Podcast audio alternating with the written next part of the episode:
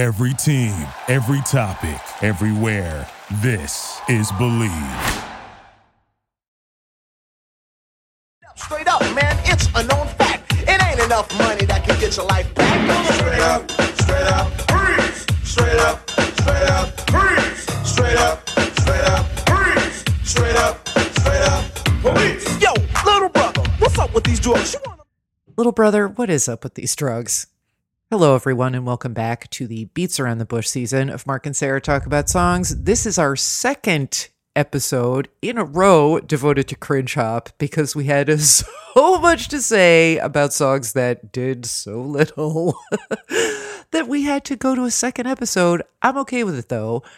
I am your co-host, Sarah D. Bunting, and I am here, as always, with the funky, fresh, real one, Mark Blankenship. Hey, Mark. What is up with those drugs? I just want to note that the last time we had to do this, break an episode up into two parts, it was because we got so wrapped up in discussing the album Bridge Over Troubled Water. And I feel like that is a very distinct quality. There's a quality threshold that we've crossed. So it says something. I'm not entirely sure what. Yeah, a boobicon of some kind that we have crossed. We're the Rube in Rubicon. Yeah, or the con? Who knows? Just a reminder that in the previous episode, if you haven't heard it yet, you should check out our deep thoughts on C+C Music Factory, The Fat Boys featuring the Beach Boys, Gerardo, Jesse James, and Kris Kross. We had a lot of things to say. There were actually a lot of things to like in that episode. Yeah. I don't think we'll be as lucky today, especially since we're starting with a song that basically is Mark's equivalent of my relationship with Sarah by Starship. Yes. I suspect, Mark, you cut a clip from Marky Mark and the Funky Bunch's Good Vibrations. Any table setting you'd like to do before we hear a clip?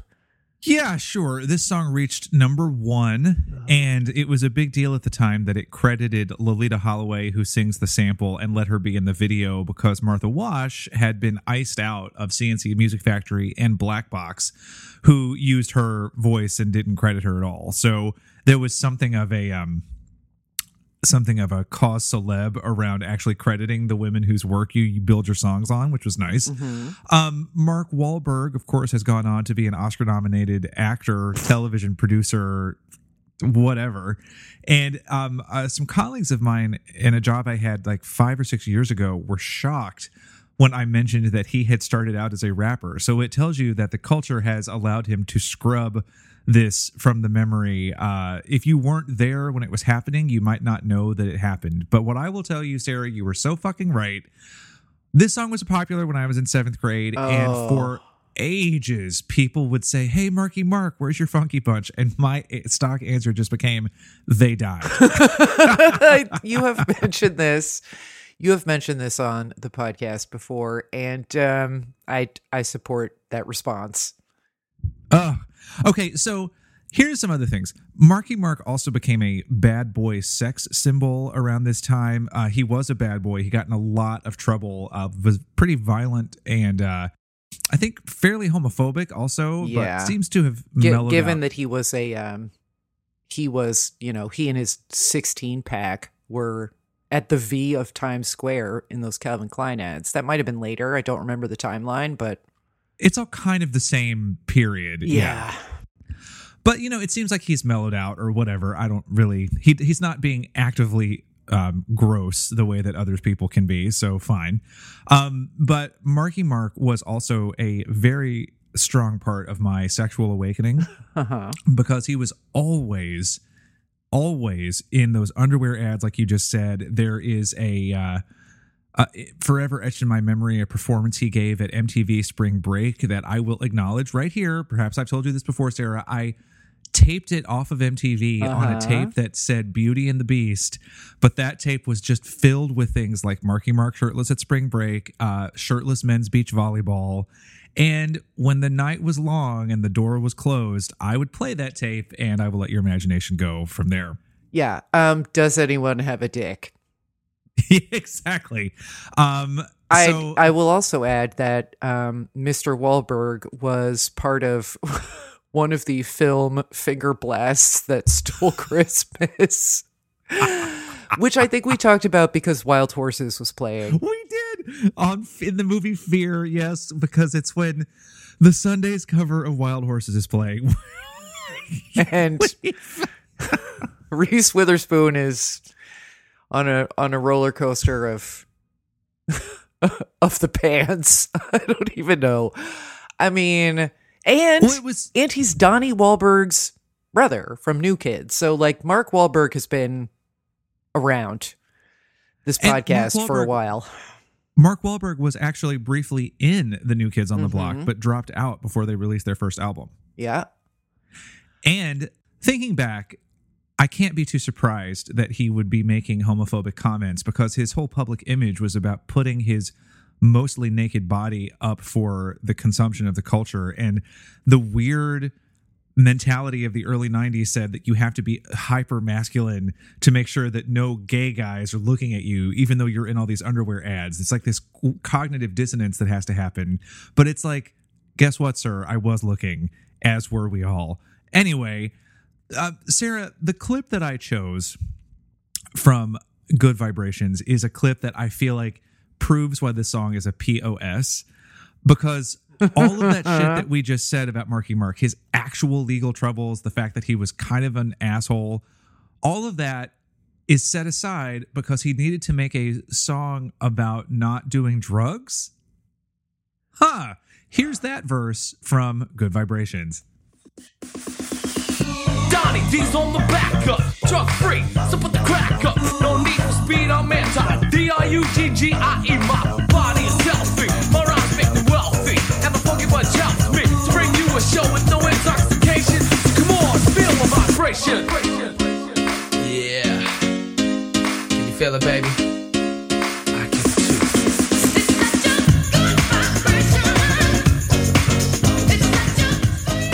a good vibration. Now, keep in mind, Sarah, that in the music video, he is constantly naked, rubbing around on these women.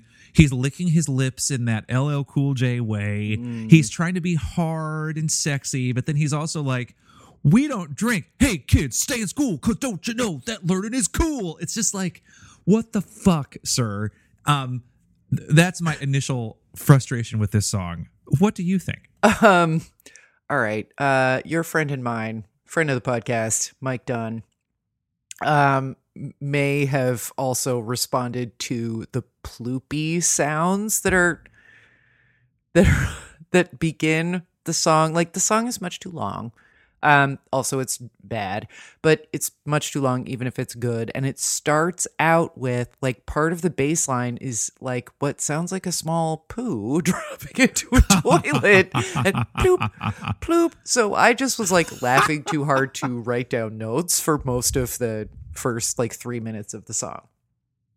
My notes go on to say, he is ... so bad at this. Yet another early 90s break saved by a black lady ripping it on the chorus. Sweat coming out your pores does not scan that way. He is really rather awkward. If he didn't have a 16-pack, I doubt we'd be here, let's face it. This piano break sounds like it cost 7 cents. Also, please get on with it. This was everywhere. I just can't anymore. And then I stopped writing things down and just waited for death. Well, let's be real. If I had not been a 12-year-old who was furiously masturbating every time I saw him, I wouldn't have liked this song. But I was, so I did, but now I don't. You weren't just regular masturbating. You were furiously masturbating. Donnie, just regular masturbating. Marky, furiously masturbating. Oh, and God. One of the things I didn't really notice until the last few years is that he sounds so out of breath through this whole song. You're supposed to be in great shape, but you can't even get through one verse of your whack-ass, terrible song. He sounds afraid. He sounds scared is the issue, I think. Yeah. Also, he's not, I don't know, like, I mean, Donnie Wahlberg is a weirdo, and he also went on to be on, like, we're going to do a Patreons only single about the late 80s to early 90s hip hop to acting pipeline. So if you would like to hear that and enjoy all of the other singles that we've done for Patreons, patreon.com/mastass,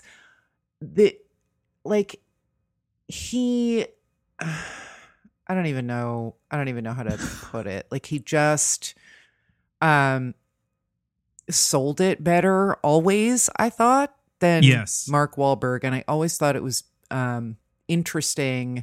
And we're so far away from this time now that, like, whatever I thought then maybe like tinted by recency bias or whatever. But, like, I remember Donnie showing up for like 2 seconds in The Sixth Sense, I guess. Yeah, he's in the very, very first scene. And being like, oh, shit. But I definitely felt at the time like that, first of all, Thanksgiving got to be hella awkward at their house. And second of all, like, did we get, like, are we getting the right one? Or did the sort of omnipresence and then utter non-sustainability into the mid-90s grunge era of New Kids, like, was that completely unfair to certain members of that group? And I think it may have been, at least for Donnie Wahlberg. I think that was like, he just had to wait for like 5 years and then change his name slightly and wait for people to forget about the other thing. But Mark Wahlberg, I think, is not as good really at anything. And I don't know. Like, I don't know. I don't know if you were a Donnie guy also or just Mark, but Donnie Wahlberg, I never really cared that much about one way or the other. And Mark Wahlberg, as previously mentioned, we know what I was doing. Mm-hmm. But I don't think we were seeing Donnie with his shirt off that much. No, but you sure are now, because what I was going to say is I saw New Kids on the Block earlier this year at the mixtape tour, and Donnie Wahlberg is such a consummate showman, as are all of the guys in that group. And Donnie Wahlberg has fully embraced the fact that people like to ogle him, because there is, in their tour, a camera that is exclusively there to zoom in on his ass, or anytime that he or the other New Kids lift up their shirts to show their hard abs, the camera zooms in, and it's like he has fully embraced the fact that he's basically a Chippendales dancer with a recording contract. Mm-hmm. And it's so, like, nice. I don't know. He just seems to be really into the fact that he makes a lot of people happy by being kind of being like sexy but non-threatening. And he's on a CBS procedural. Like, he's married to Jenny McCarthy, and they are gross with the PDA still. I mean, it's almost funny. Like, she's an anti-vaxxer, and I kind of can't, although I think she's eased up on that, possibly because he was like, don't be weird. But like, he has a pretty good life, and I think he realizes that, and he's good with it. So I think that that's the thing. I think that he just is like, things really worked out. Let's be happy. Mm-hmm. Now, I will say that I've seen Mark Wahlberg do a very funny radio interview with his daughter, where his teenage daughter was melting into the floor with embarrassment when he rapped in front of her. I mean, so that's funny. At this point, like, you may as well have a sense of humor about it, because you're both still household names all these years later. So just don't take yourself too seriously. Yeah, like, whatever Marky Mark used to be, I think Mark Wahlberg is probably less that. And yeah, I think so too. Now, I haven't seen a movie that Mark Wahlberg was in a long time. Does he still act? I truly don't even know. And I've certainly never watched that Wahlburgers reality show. Oh, God, no, me neither. I think he does. After whatever Shyamalan thing where... Right, with the killer plants. The trees were making Betty Buckley kill herself with a broken window. And he was supposed to be a science teacher, LOL. Like, I will give him this. I think he tries very hard. I think he tries to prepare. But then sometimes he's cast as, like, a poet. And you're like, whose fucking idea was this? He said, no drugs, so put your crack up. And you should do that, because he's just not credible as someone who works at NASA, even pushing a broom. Anyway, I hate this song, and I'm glad I don't have to hear it anymore, but I don't begrudge him any good that came from it. It's just not good. Yeah, and Last thing I will say, I look now and I realize the last time I saw him in a movie was in All the Money in the World, that Getty heist kidnapping movie that they fired Kevin Spacey from. Oh, shit. I don't think I've ever seen that. And that's some true crime shit. Yeah. And you might remember that when Christopher Plummer got brought in to replace Kevin Spacey, they reshot a lot of scenes. Right. And notoriously, Mark Wahlberg got paid $1 million for reshoots. That's right. And Michelle Williams got paid scale. Yes, that's right. Maybe that's why I didn't watch it in protest. But anyway, whatever. There's Michelle a lot Williams of movies also. I can't watch everything. Yeah, truly. Well, I agree with you, Marky Mark. Good riddance. Now, the next two songs, Sarah, I would like to mention as a pair because I do think that it's really hard to talk about one and not talk about the other. Agree. The weariness in your voice says so much. I just want everyone to be okay, and so many people are not okay. This was one thing we haven't yet touched on in this season is the brief vogue for rap songs that are the plots of movies that they're in. Mm-hmm.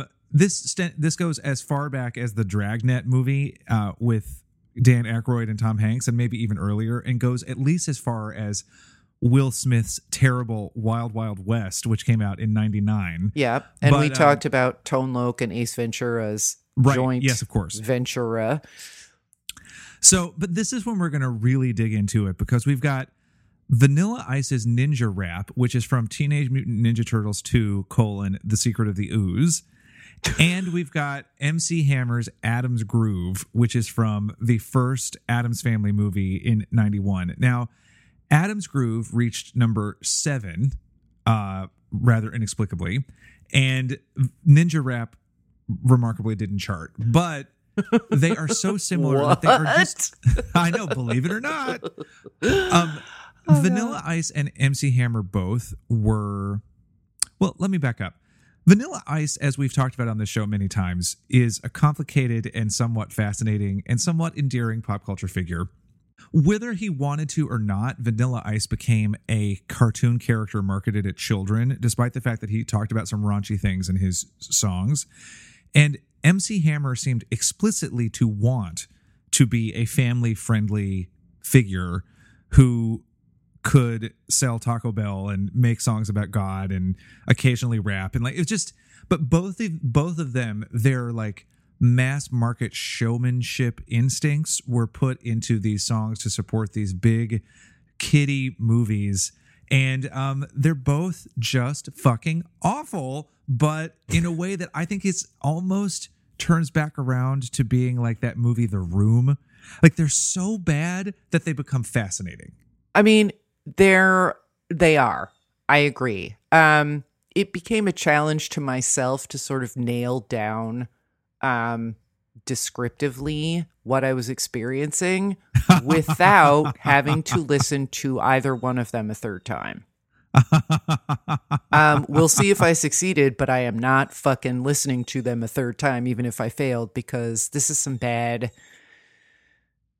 shit. Which shall we endure first, groove or rap?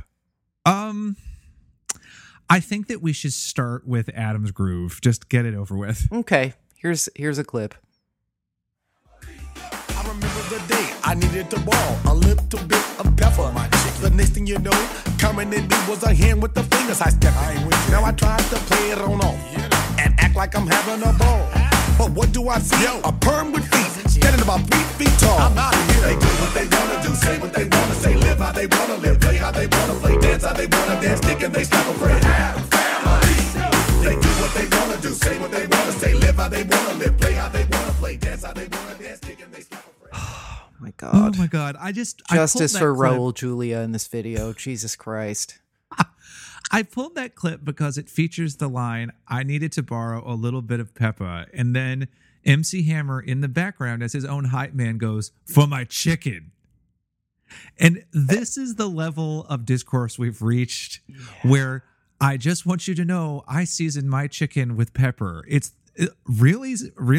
What a shocking revelation. This is being wrapped by his head on a platter Yes. And Thing brings him the pepper. And then it turns from here into a PSA for being yourself, which is something that the Addamses do, which is true. Like, this made perfect marketing sense at the time. And we were kind of in this marketing time where whatever was going on in one part of the culture, you were seeing it sort of like bubble up like a fumarole in other parts. And when you consume either part now, 30 years later, you are struck by how very clumsy and fugazi everything is. Like, in part, I'm thinking of how much fucking Batmaniana is in Beverly Hills 90210 for like 2 years.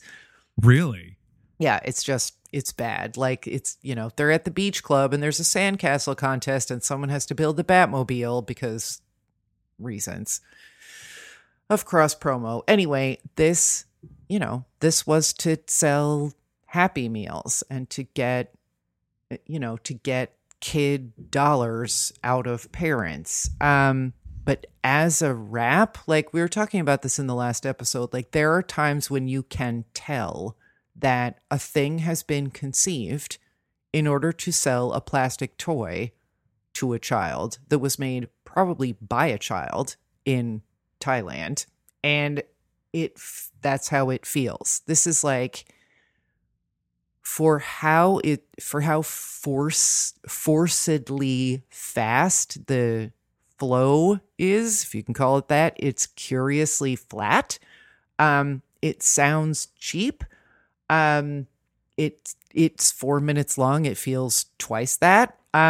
This is like three times. Just a network note with cheap Casio hi-hat on it, and I mean, MC Hammer had a lot of, you know, he didn't have like some skills that would let him endure his this time in his career, but he did have a certain energy and charisma that I do think was probably pretty well suited to like having a cartoon, having a comic book, which I think he did. I know Vanilla Ice did.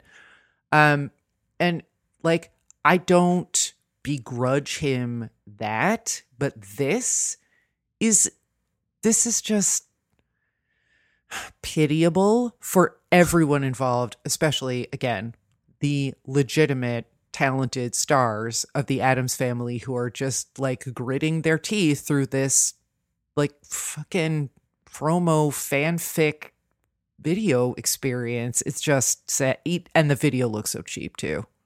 Ugh. I will just say this. Do the Bartman came out around the same time, and when your rap is eclipsed by Do the Bartman, something is wrong. Yeah.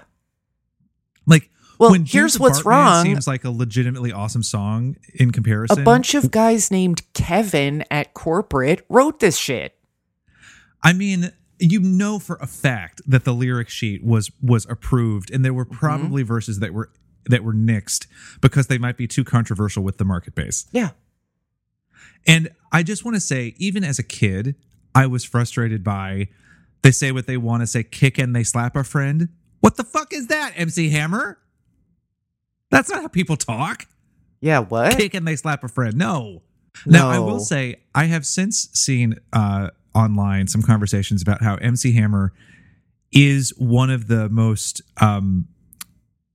short-tempered people in hip hop about having his reputation sullied. And apparently MC Hammer in private life goes really hard and like threatens people, and with his posse is like, we'll take no shit from nobody. So Mr. Hammer, or I believe your last name is Burrell in real life.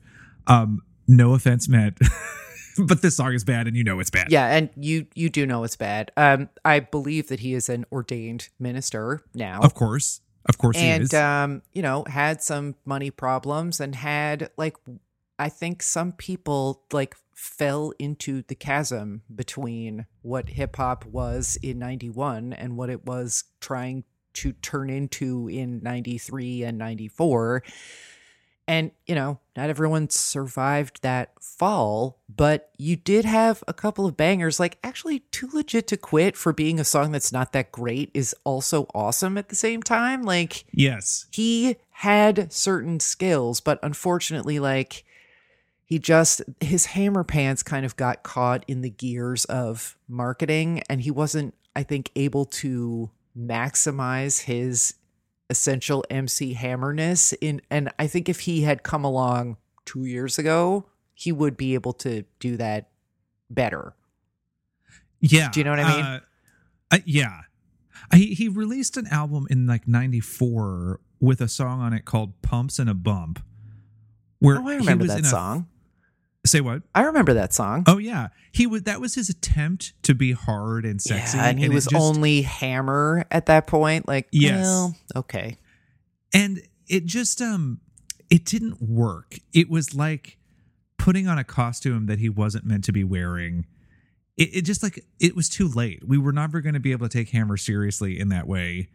And, yeah, maybe if he had come out 2 years ago, he could have evolved. Well, like Lil Nas X has been able to evolve really quickly from novelty rapper of Old Town Road to I was thinking of Lil Nas X. Like, yeah, I mean, and I don't think that MC Hammer didn't know that he was being used by the culture in this way. He just wasn't able to. Leverage it. And I mean, I think at a later time in history, he would have been able to. Yeah. But I mean, you know, Can't Touch This is good. Still good. Yeah. Still dope. Yep. But this is bad, and he can try to come at me if he wants. Now, I don't know that Vanilla Ice, bless his heart, ever had a song that we could say is still great. I mean, I still like The Big Hit, but it's not good. Yeah, Ice Ice Baby is a song that I have deep affection for, but you're right. It's not like good. No. I feel like if you put on You Can't Touch This at a party, people would be excited to hear it. And if you put on Ice Ice Baby, people wouldn't dance. Well, people would rather hear the Queen David Bowie song he, let's face it, and his production team hooked it from. So that's right. Yes. Yeah. Now, the greatest thing I can say about ninja rap from Teenage Mutant Ninja Turtles 2: The Secret of the Ooze is that in the movie, Vanilla Ice is seen performing in a club when the turtles come in and they're in the midst of some big fight, and they like spills into the club. And the suggestion in the film is that on the spot, Vanilla Ice immediately freestyles the song Ninja Rap to support the Teenage Mutant Ninja Turtles as they duke it out with their enemies. And that is awesome.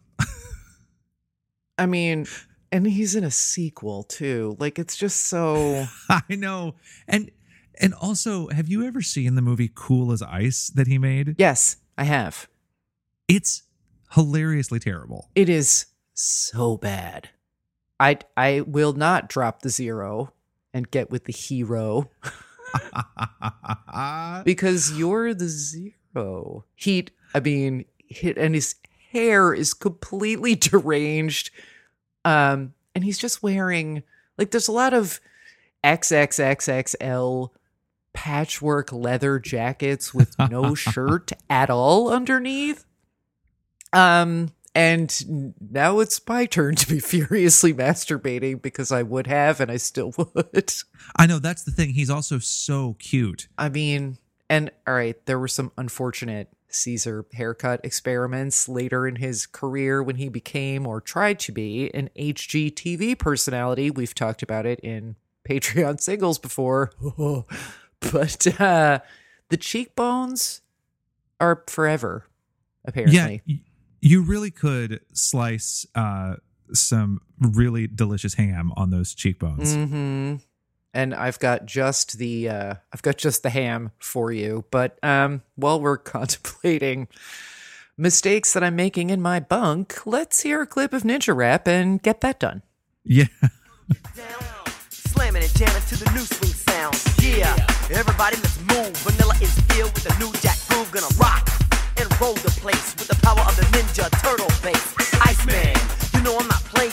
Devastate the show what the turtles are saying. Ninja rap, ninja rap, ninja rap, go, go, go, go, go ninja, go ninja, go, go ninja, go. I mean, you've basically, that was a 32.7 second clip. You've basically heard the whole song.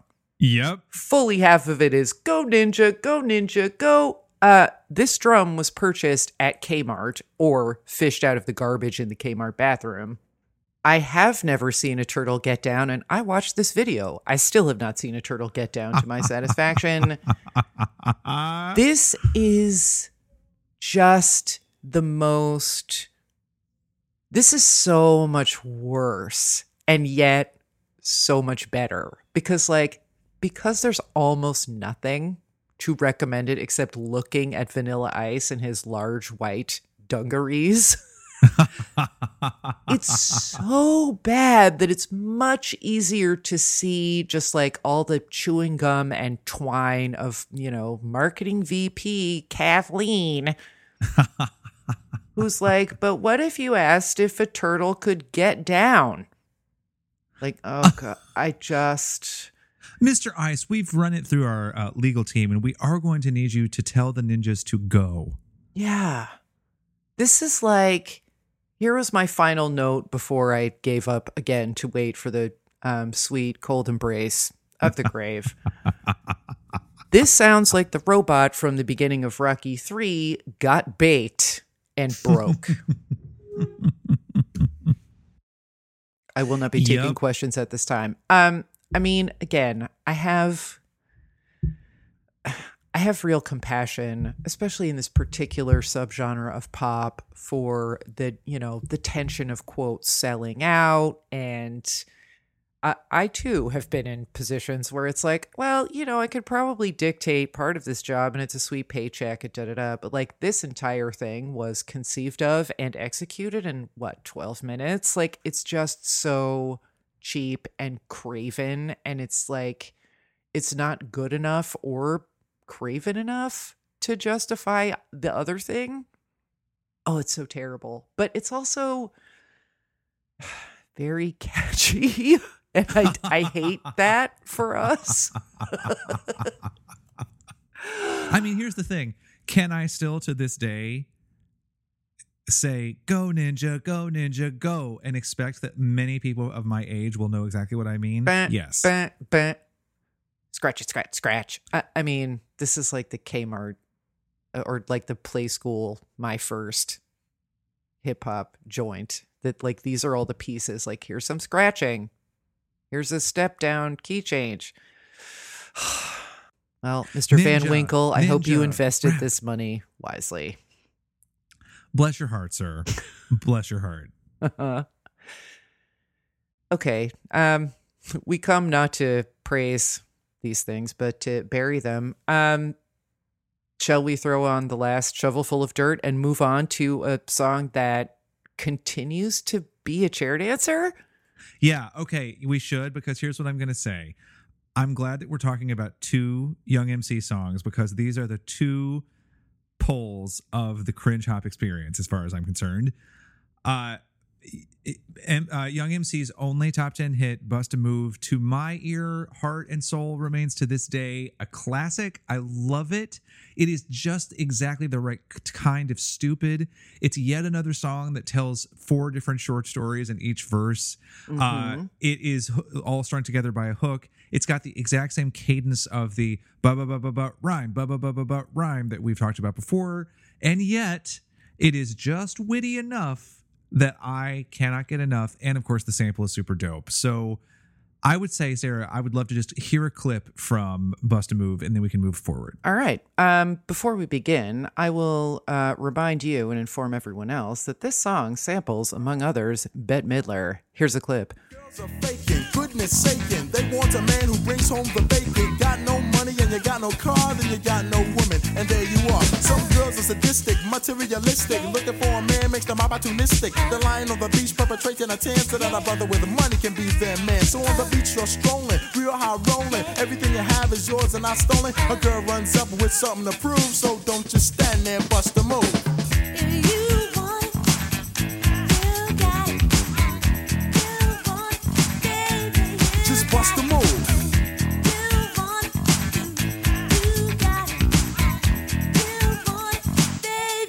Break it down for me, fellas. I included this for a couple of reasons. First of all, because it's, you know, good. This will always be associated with Young MC. This is frequently used as a like period setter. Yep. Which I think is, it's perfect for that. This was radio friendly, like despite the moaning and groaning that we were about to start hearing at the end of the clip, this was radio friendly. It was family friendly. When it showed up as the song that they're bugging out to in the car in The Blind Side, and then they get in a wreck, that I was like, this absolutely epitomizes everything that is white saviory and gross about this movie, just in this use of this track. But I also think he has a sexy voice. He has a confident flow. This bass line is such a good choice, and the whole is just so much greater than the sum of the parts. Like if you pull it apart, and there's actually a lot of good songs on this album, not maybe all-timers, but good. Like Know How is good because it samples Shaft. There's good songs on this first album. But I'm not sure. He has continued to release albums, but the next album, which was called Brainstorm, sank like a rock and should have, and I still own it. It's still on my Apple Music. I still listen to some of the songs. And the clip that we'll hear in a few minutes is not the worst, but I think it's an interesting pairing with Bust a Move. But yeah, I mean, Bust a Move is like, everything is working on, everything is firing on all cylinders, I would say. Absolutely. I mean, the fact that he's rhyming materialistic and opportunistic, mm-hmm. that's just someone who's really feeling he's at the height of his powers in terms of being witty, self-effacing, but also still making his point. Like this is clearly the song of a man who is enjoying himself.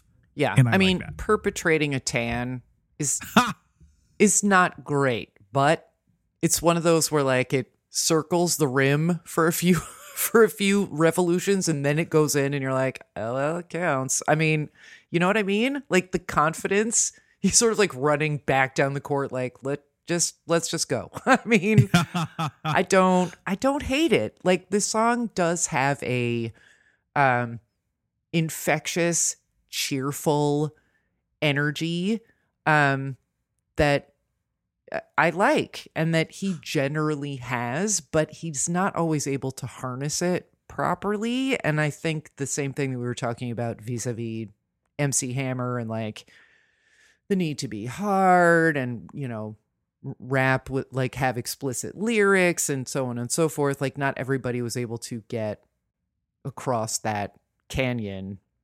Yes. He has been trying. He apparently has a song called Picture on Your MySpace Page.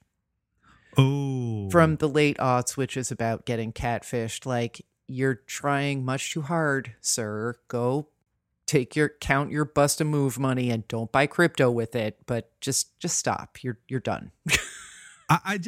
And yet at the same time, he did give us Dressed in Yellow. She says, hello, come sit next to me, you fine fellow. Like, yeah. There's at least that always. Yeah. I mean, I think he has a good ear. I think this is a talented guy, but like I have been saying throughout the season, that, you know, the transition through the 90s was not kind to everyone. I mean, myself You're included, right. Honestly. The song that we're about to hear is called That's the Way Love Goes. This is the Broken Heart remix. You and I on Slack the other day were calling it Bust a Move 2, even bustier, but it's actually less busty and less movie, and it's not an A. I'll tell you that for free. This is kind of a long clip. It's almost a minute long, but I just wanted us to get the full Borges board of everything that it does that it shouldn't. With the exception of the woman who is doing the vocal on the chorus, that's Myra Cormier, and she is bailing as fast as she can. Here's a clip. woke up, I was still in her place. In the morning sunlight, I could see her face. Yo, I tried to get up so I could start my day, but I nearly knocked over my breakfast tray. Now this girl went and made breakfast for me. When last night was the first time she saw me. You win some, you lose some, I suppose. Well, I feel like a winner, cause yo, that's the way love goes. Aha, that's the way love goes. That's the way love goes. Oh yeah, that's the way love goes. That's the way love goes. Yeah, that's the way love goes. That's the way love goes. Oh yeah, that's the way love goes. That's the way love goes. Aha, that's the way love goes. That's the way love goes. Oh yeah, that's the way love goes. That's the way love goes. Yeah, that's the way love goes. That's the way love goes. My, that's the way love goes. See ya. Let's everyone Google Myra Cormier and see what she's up to, because the rest of the song, like, this is towards the end of it, and it's like these little guitar, like, why is this here? Get out of Myra's way. She's the only thing standing between you and certain doom. Stop dropping little guitar snippets in there. Had you ever heard this song before? Of course you hadn't, because you're a normal person. No, I must admit I had not heard it. And like I said at the top of part one of this now epic experience, the only That's the Way Love Goes that I knew was the actually good song by Janet Jackson, which is not related to this one at all. No, it's not. It's both are performed by people with teeth. I will say again, this is a great example once again of the mundanity of the lyrics of so many of these songs. He's like, she made me breakfast. It had toast. She know that I likes rye toast the most. It's like, this is all you've got to say to me, sir? You want pepper on your chicken? She started to shiver. I gave her my sweater. I said, you all right? She said, yeah, much better. Like, I don't need a bullet journal of your date. And also, the other day I woke up late and then I thought, well, that's not great. And then I took a shower and then I went to bed. And now this is everything that I said. That's the way love goes. Like, no. And I did not miss the bus, which is unfortunate because that's a better song.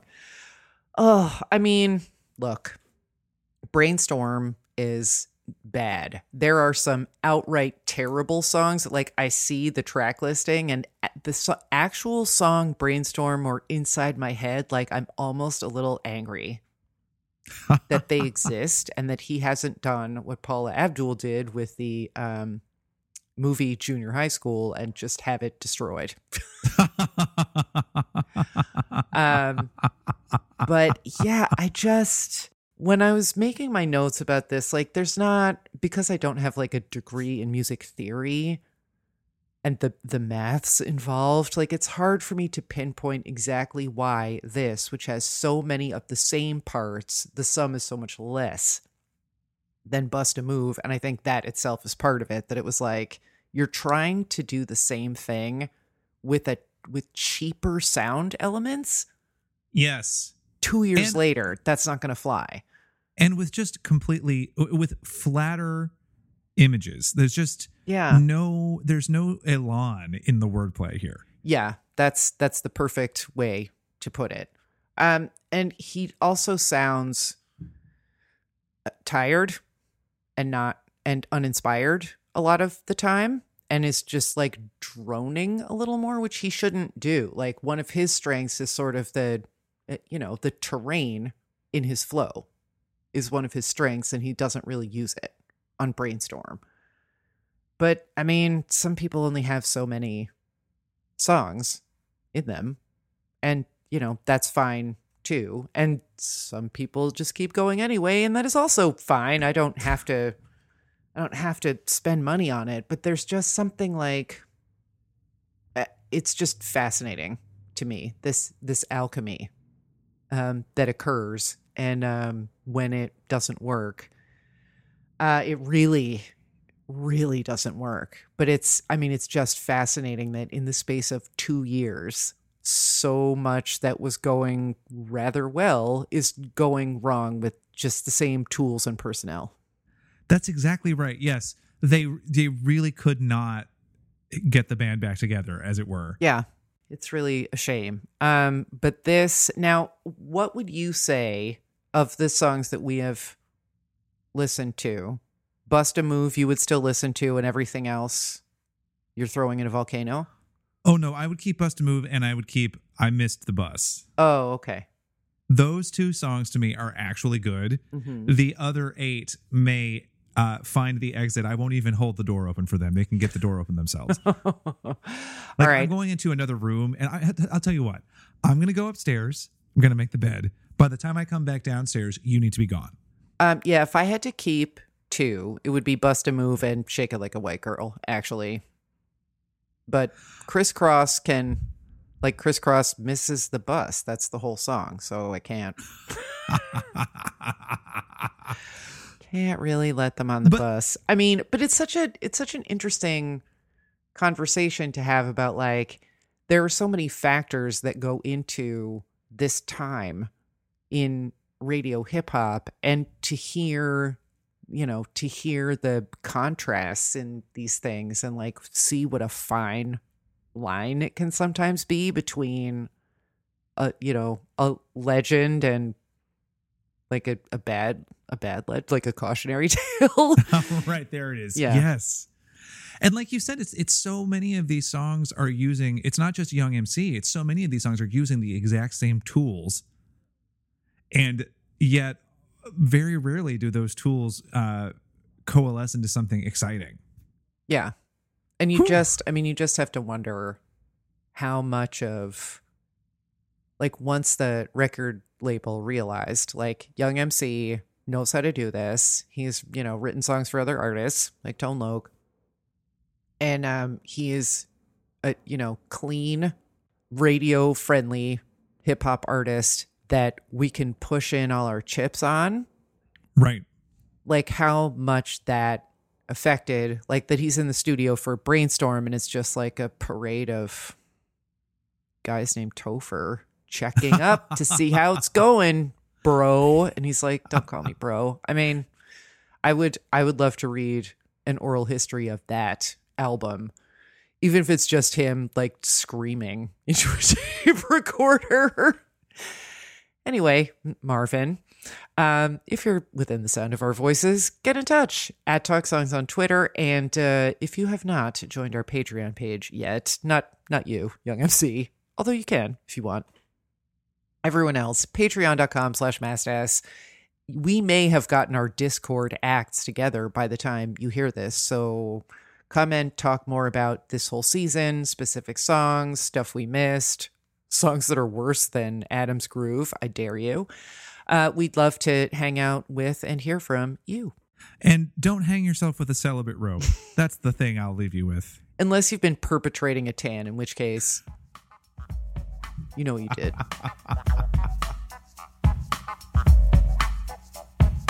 Baby's Babylon, they're looking for excuses. Game for the buzzer, who kicked it to the mooses. Lame as a brain, could be golly G. If you see a shrink, he'll charge you a fee. If you see me, you see the fee is nothing. We will people patience, all backs, no fronting. Mark and Sarah Talk About Songs is hosted by Sarah D. Bunting and Mark Blankenship. That's me, and edited by Sarah D. Bunting. That's me. This podcast is a proud member of the Believe Network. Learn more at BLEAV.com.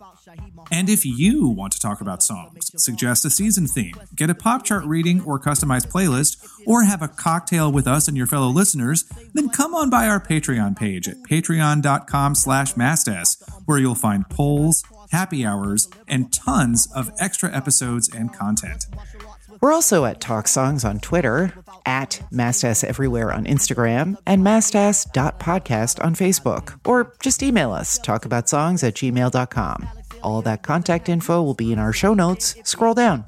Hope we'll be talking about songs with you soon. Thanks for listening. What is my label when I exit womb status? What's menage a trois? Or that is, what is sex when you have three people? What are laws if they ain't fair and equal? What's Clark Kent without a telephone booth? What is a liquor if it ain't 80 proof? What are the youth if they ain't rebelling? What's Ralph Cramden if he ain't yelling at Ed Norton? What is coke snorting? What is position if there is no contorting? What is hip hop if it doesn't have violence? Chill for a minute, Dougie Fresh said silence. Thank you for listening to Believe.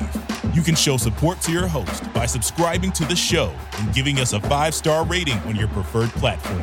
Check us out at Believe.com and search for BLEAV on YouTube.